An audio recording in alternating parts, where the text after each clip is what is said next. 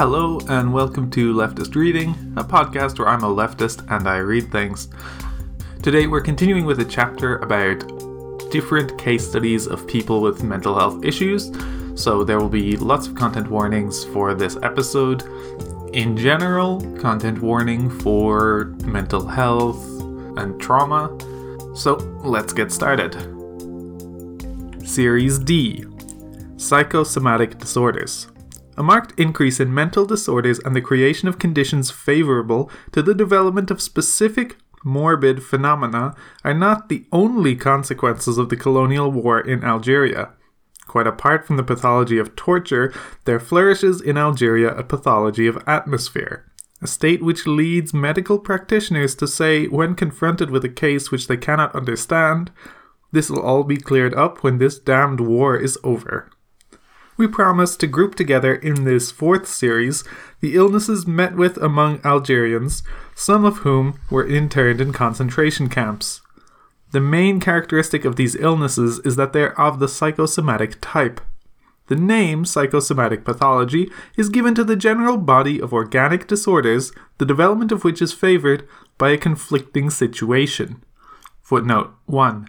The name psychosomatic is used because the determinism is psychic in origin. This pathology is considered as a means whereby the organism responds to, in other words, adapts itself to, the conflict it is faced with, the disorder being at the same time a symptom and a cure. More precisely, it is generally conceded that the organism, once again, we are speaking of the cortico-visceral unity, the psychosomatic unity of former times, resolves the conflict by unsatisfactory but on the whole economical means. The organism, in fact, chooses the lesser evil in order to avoid catastrophe. On the whole, this pathology is very well known today, although the different therapeutic methods proposed, relaxation and suggestion for example, seem to us very uncertain. In the Second World War in England during the air raids and in the Soviet Union among the besieged populations of towns, notably in Stalingrad, there was a great increase in reports of the occurrence of such disorders. Today, we know very well that it is not necessary to be wounded by a bullet in order to suffer from the fact of war, in body as well as in mind. Like all other wars, the Algerian War has created its contingent of cortico-visceral illnesses. With the exception of Group G, described below, all the disorders met with in Algeria have already been described during the course of traditional wars. Group G seems to us to be specific to the colonial war in Algeria. This particular form of pathology, a generalized muscular contraction, had already called forth attention before the revolution began. But the doctors described it by portraying it as a congenital stigma of the native, an original part of his nervous system where, it was stated, it was possible to find the proof of a predominance of the extrapyramidal system in the native. Footnote 2. This contracture is, in fact, simply the postural accompaniment to the native's reticence, this expression in muscular form of his rigidity and his refusal with regard to colonial authority. Psychiatric symptoms encountered A. Stomach ulcers. Very numerous. The pains are felt predominantly at night, with considerable vomiting, loss of weight, sadness and moroseness, and irritability in exceptional cases. It should be noted that the majority of these patients are very young, from 18 to 25 years old. As a general rule, we never advise surgical intervention. A gastrectomy was performed on two occasions, and in these two same cases, a second intervention was necessary in the same year as the first. B. Nephritic colic. Here again we find pains which came on intensely at night. Obviously, stones are hardly ever present. These colics may occur, though rarely, in patients from 14 to 16 years old. C. Menstruation trouble in women. This pathology is very well known, and we shall not spend much time on it. Either the women affected remain three or four months without menstruation, or else considerable pain accompanies it, which has repercussions on character and conduct. D intense sleeplessness caused by idiopathic tremors. The patients are young adults, to which all rest is denied because of a generalized slight shaking, reminiscent of a total case of Parkinson's disease. Here, too, scientific thinkers could invoke an extra pyramidal determinism. D. Hair turning white early. Among the survivors of the interrogation centers, the hair often turns white suddenly, either in patches in certain areas or totally. Very often, this is accompanied by serious debility and sexual impotence. F. Paroxysmal tachycardias. The cardiac rhythm accelerates abruptly 120, 130, or 140 per minute.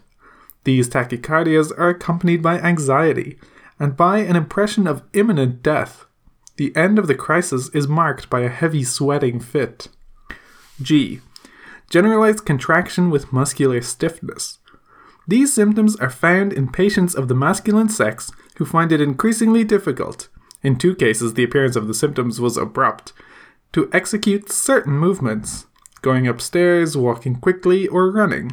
The cause of this difficulty lies in a characteristic rigidity which inevitably reminds us of the impairing of certain regions of the brain, central gray nuclei.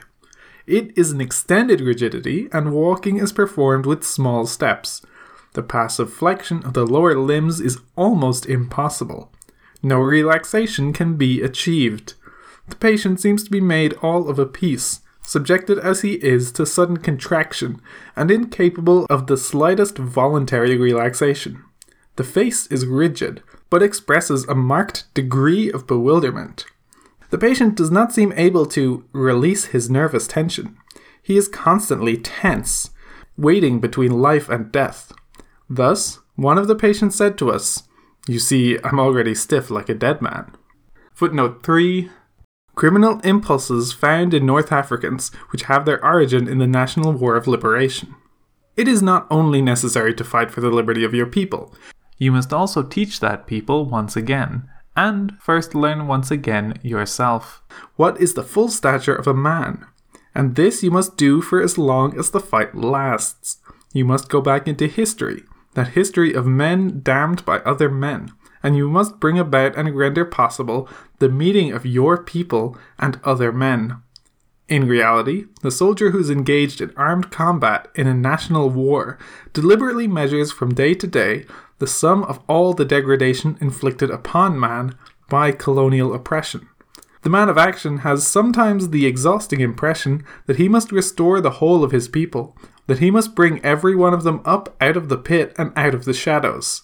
He very often sees that his task is not only to hunt down the enemy forces, but also to overcome the kernel of despair, which has hardened in the native's being.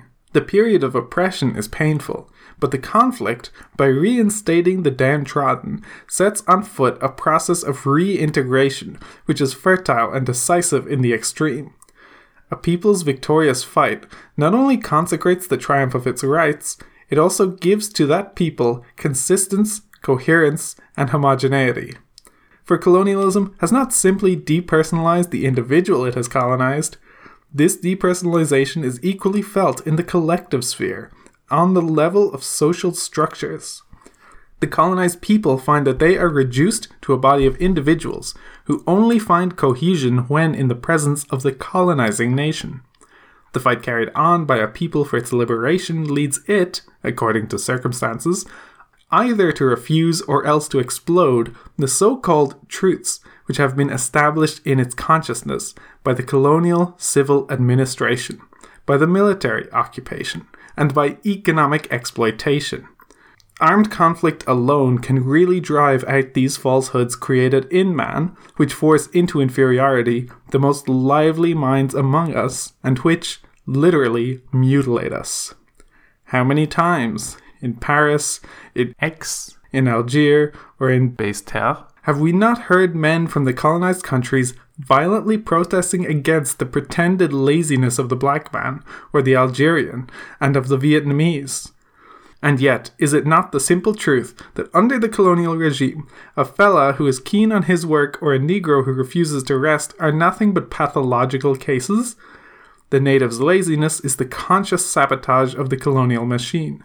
On the biological plane, it is a remarkable system of auto protection and in any case, it is a sure brake upon the seizure of the whole country by the occupying power. The resistance that forests and swamps present to foreign penetration is the natural ally of the native. His point of view must be understood. It is time to stop remonstrating and declaring that the N word is a great worker and that the Arab is first rate at clearing ground. Under the colonial regime, what is true for the Arab and for the Negro is that they should not lift their little fingers nor in the slightest degree help the oppressor to sink his claws deeper into his prey. The duty of the native who has not yet reached maturity in political consciousness and decided to hurl back oppression is literally to make it so that the slightest gesture has to be torn out of him. This is a very concrete manifestation of non cooperation, or at least of minimum cooperation. These observations, which concern the relations between the native and his work, could equally be applied to the respect the native has for the oppressor's laws, to the regular payment of rates and taxes, and to the relations which the native has with the colonial system. Under the colonial regime, gratitude, sincerity, and honour are empty words. During the last few years, I have had occasion to verify a very classic fundamental idea that honour, dignity, and respect for the given word can only manifest themselves in the framework of national and international homogeneity. From the moment that you and your like are liquidated like so many dogs, you have no other resource but to use all and every means to regain your importance as a man. You must therefore weigh as heavily as you can upon the body of your torturer in order that his soul, lost in some byway, may finally find once more its universal dimension. During these last years, I have had occasion to see that in wartime Algeria, honour, self sacrifice, love of life, and scorn of death have taken on no ordinary forms. There's no question of singing the praises of those who are fighting. We are concerned here with a very ordinary statement, which even the most rabid colonialists have not failed to make the fighting Algerian has an unusual manner of fighting and dying, and no reference to Islam or to paradise can explain that generous dedication of self when there is question of defending his people or shielding his brothers. And there is that overwhelming silence, but of course the body cries out, that silence that overwhelms the torturer. Let us admit there, here we find again that very ancient law which forbids any element whatsoever to remain unmoved when the nation has begun to march, when man affirms and claims at the same time his limitless humanity. Among the characteristics of the Algerian people as observed by colonialism, we will particularly notice their appalling criminality. Before 1954, magistrates, policemen, barristers, journalists, and legal doctors agreed unanimously that criminality in Algeria was a problem. Among the characteristics of the Algerian people, as observed by colonialism, we will particularly notice their appalling criminality. Before 1954, magistrates, policemen, barristers, journalists, and legal doctors agreed unanimously that criminality in Algeria was a problem. It was affirmed that the Algerian was a born criminal. A theory was elaborated and scientific proofs were found to support it. This theory was taught in the universities for over 20 years. Algerian medical students received this education, and imperceptibly, after accommodating themselves to colonialism, the elite came also to accommodate themselves to the inherent stigma of the Algerian people. They were born slackers, born liars, born robbers, and born criminals. We propose here to repeat this official theory, and to recall to mind the concrete bases and the scientific arguments used to create it. Later on, we shall go over the facts and try to reinterpret them. The Algerian frequently kills other men. It is a fact, the magistrates will tell you, that four fifths of cases brought to court deal with blows and woundings. The proportion of criminality in Algeria is one of the heaviest and largest in the world. Or so they affirm. There are no minor delinquencies. When the Algerian, and this applies equally to all North Africans, puts himself outside the law, it is always outside to the maximum. The Algerian kills savagely. First, the favourite weapon is the knife. The magistrates, who know the country, have created a minor philosophy on this subject. The Kabyle, for example, prefer a pistol or a gun. The Arabs of the plain have a preference for the knife. Certain magistrates wonder if the Algerian has not an inner need for the sight of blood. The Algerian, you are told, needs to feel warm blood and to bathe in the blood of his victim. These magistrates, policemen, and doctors hold serious dissertations on the relationship between the Muslim soul and blood. Footnote 4 a certain number of magistrates go so far as to say that the reason why an Algerian kills a man is primarily and above all in order to slit his throat. The savagery of the Algerian shows itself especially in the number of wounds he inflicts, some of these being unnecessary once the victim has been killed. Autopsies establish one fact incontestably the murderer gives the impression, by inflicting many wounds of equal deadliness, that he wished to kill an incalculable number of times. The Algerian kills for no reason. Very frequently, magistrates and policemen are nonplussed by the motives of a murder. It may arise out of a gesture, an allusion, an ambiguous statement, a quarrel over an olive tree which is possessed in common, or an animal which is strayed by an eighth of an acre. Confronted by such a murder, sometimes by a double or triple murder, the looked for cause and the expected motive which would justify or give grounds for these murders is finally found to be of disappointing triviality. From thence springs the frequent impression that the social group is hiding the real motives. Finally, robbery as practiced by an Algerian is always coupled with housebreaking, whether accompanied or not by manslaughter, and in any case, with aggression against the owner. All these elements which cluster around Algerian criminality have appeared to specify its nature sufficiently clearly to enable a tentative systemization to be built up. Similar, though somewhat less weighty observations were made in Tunisia and Morocco, and thus the question shifted more and more onto the ground of North African criminality. For over 30 years, under the constant direction of Professor Porot, professor of psychiatry on the faculty of Algiers, several teams worked with the aim of specifying the forms of expression of this criminality and of establishing a sociological, functional, and anatomical interpretation for them. We shall here quote the main works on this subject by the Psychiatric School of the Faculty of Algiers. The conclusions of the researches carried on for over 20 years were, let us recall to mind, the subject of authoritative lectures from the chair of psychiatry. It is thus that Algerian doctors, who are graduates of the faculty of Algiers, are obliged to hear and learn that the Algerian is a born criminal. Moreover, I remember certain among us who, in all sincerity, uphold and develop these theories that we had learned. We even add, it's a hard pill to swallow, but it's been scientifically established. The North African is a criminal. His predatory instinct is well known. His intense aggressivity is visible to the naked eye. The North African likes extremes, so we can never entirely trust him. Today, he is the best of friends. Tomorrow, the worst of enemies. He is insensible to shades of meaning, and Cartesianism is fundamentally foreign to him. The sense of balance, the weighing and pondering of an opinion or action, clashes with his most intimate nature. The North African is a violent person, of a hereditary violence. We find him incapable of self discipline or of canalizing his impulses. Yes, the Algerian is a congenital impulsive. But we must be precise. This impulsiveness is largely aggressive and generally homicidal. It is in this fashion that we come to explain the unorthodox behavior of the Algerian, who is a prey to melancholia. The French psychiatrists in Algeria found themselves faced with a difficult problem. They were accustomed, when dealing with a patient subject to melancholia, to fear that he would commit suicide. Now the melancholic Algerian takes to killing.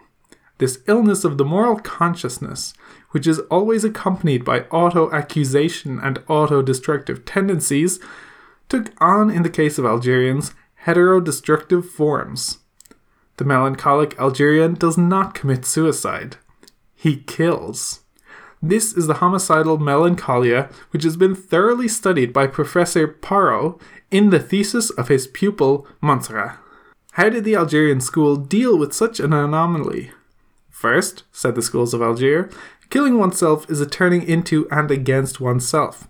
It implies looking at oneself. It means practicing introspection. Now, the Algerian is not given to an inner life. There is no inner life where the North African is concerned. On the contrary, the North African gets rid of his worries by throwing himself on the people who surround him. He does not analyze. Since, by definition, melancholia is an illness of the moral conscience, it is clear that the Algerian can only develop pseudo melancholia, since the precariousness of his conscience and the feebleness of his moral sense are well known. This incapacity on the part of the Algerian to analyze the situation and to organize a mental panorama is perfectly understandable if we refer to the two classes of causality set forth by French writers. First, we must notice intellectual aptitudes. The Algerian is strongly marked by mental debility. If we are to really understand this datum, we must go back to the semiology established by the Algerian school of psychiatry. The native, it is stated by them, presents the following characteristics complete or almost complete lack of emotivity, credulous and susceptible to the extreme, persistent obstinacy, mental plurality, without the spirit of curiosity found in the Western child, tendency to accidents and pithiatic reactions.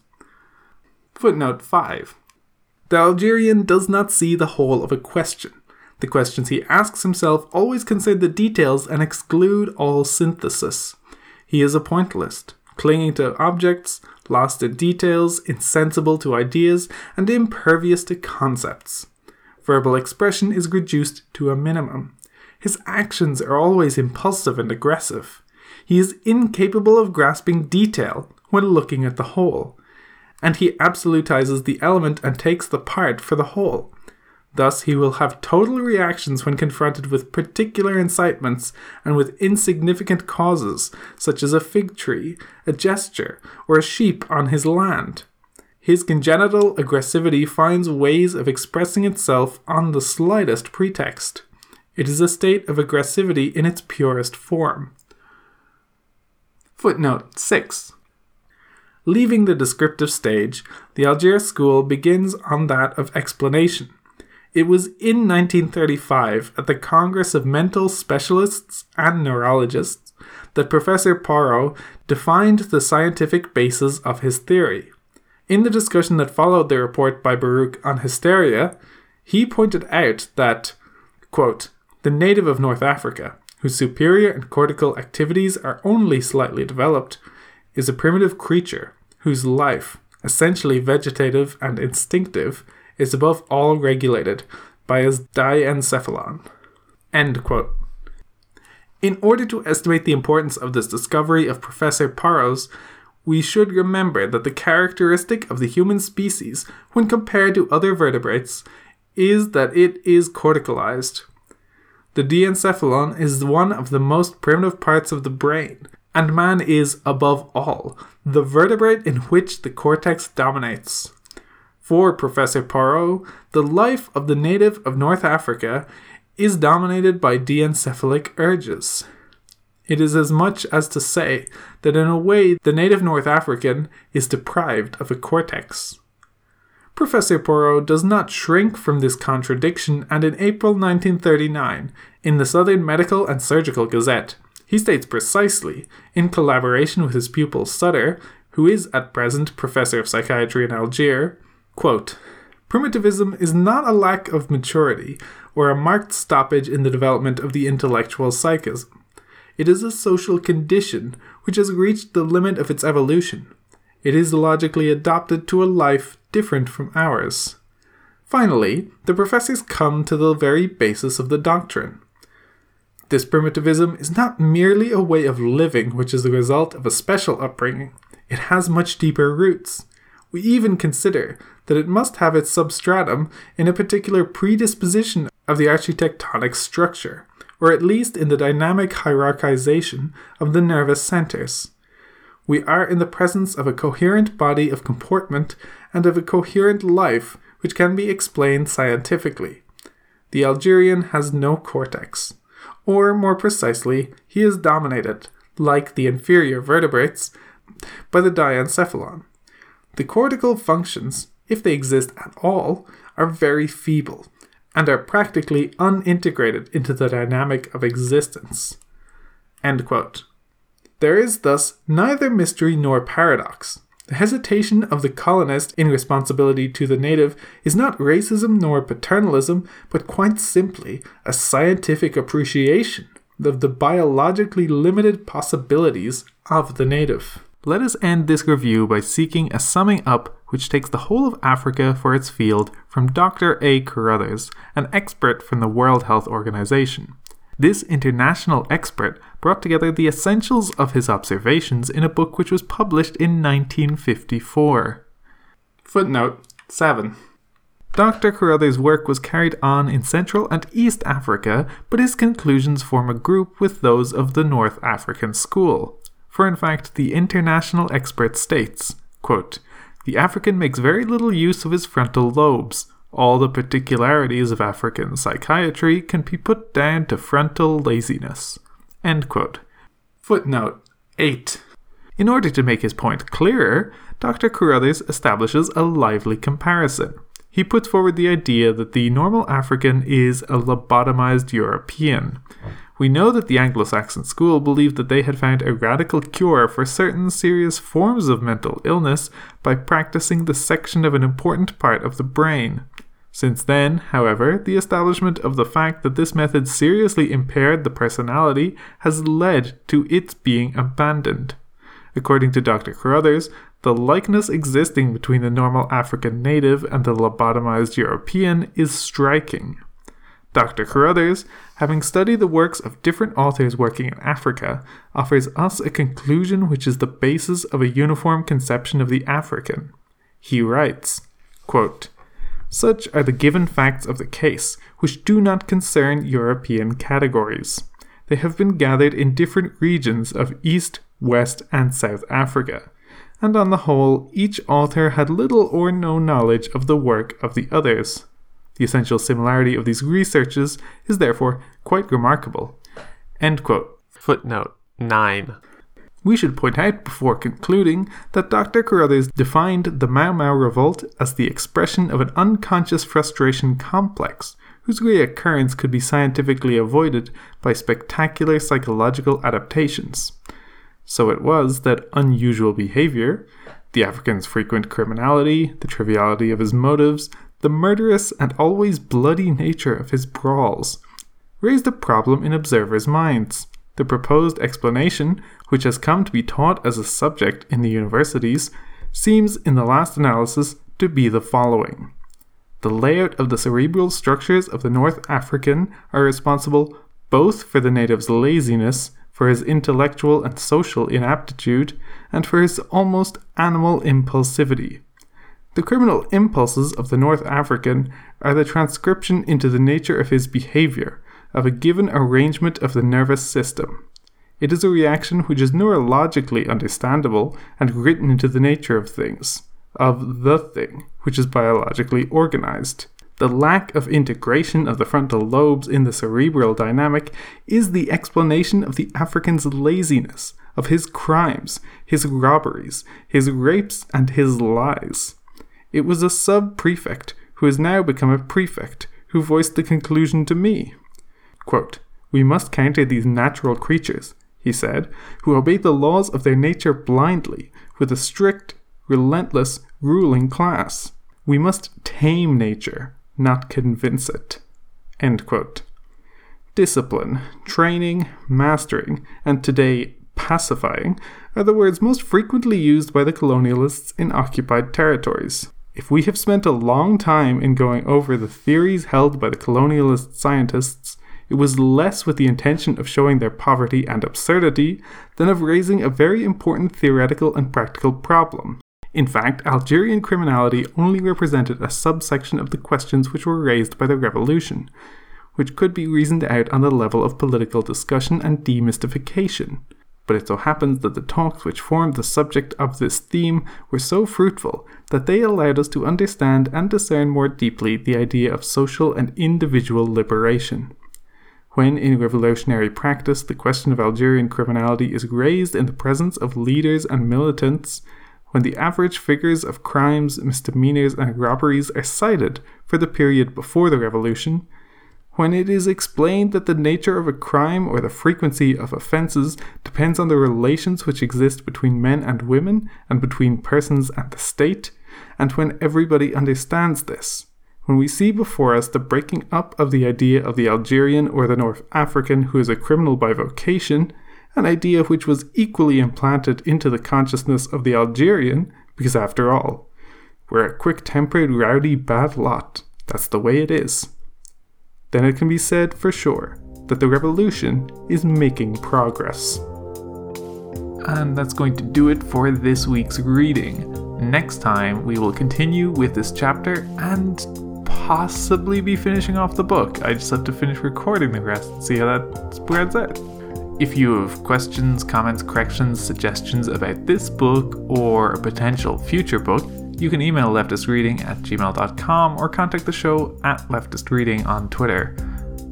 If people have suggestions for additional readings that are relevant to this, especially anything short or an excerpt or anything like that that could be relevant, I think it'd be useful to suggest before moving on to the next long book we do. This show is hosted on the Abnormal Mapping Network you can go to abnormalmapping.com to find this and lots of other leftist podcasts. Our intro and outro music is Decisions by Eric Matyas. You can find it and more of his work on soundimage.org. That's all for this week. Thank you for listening. Keep reading.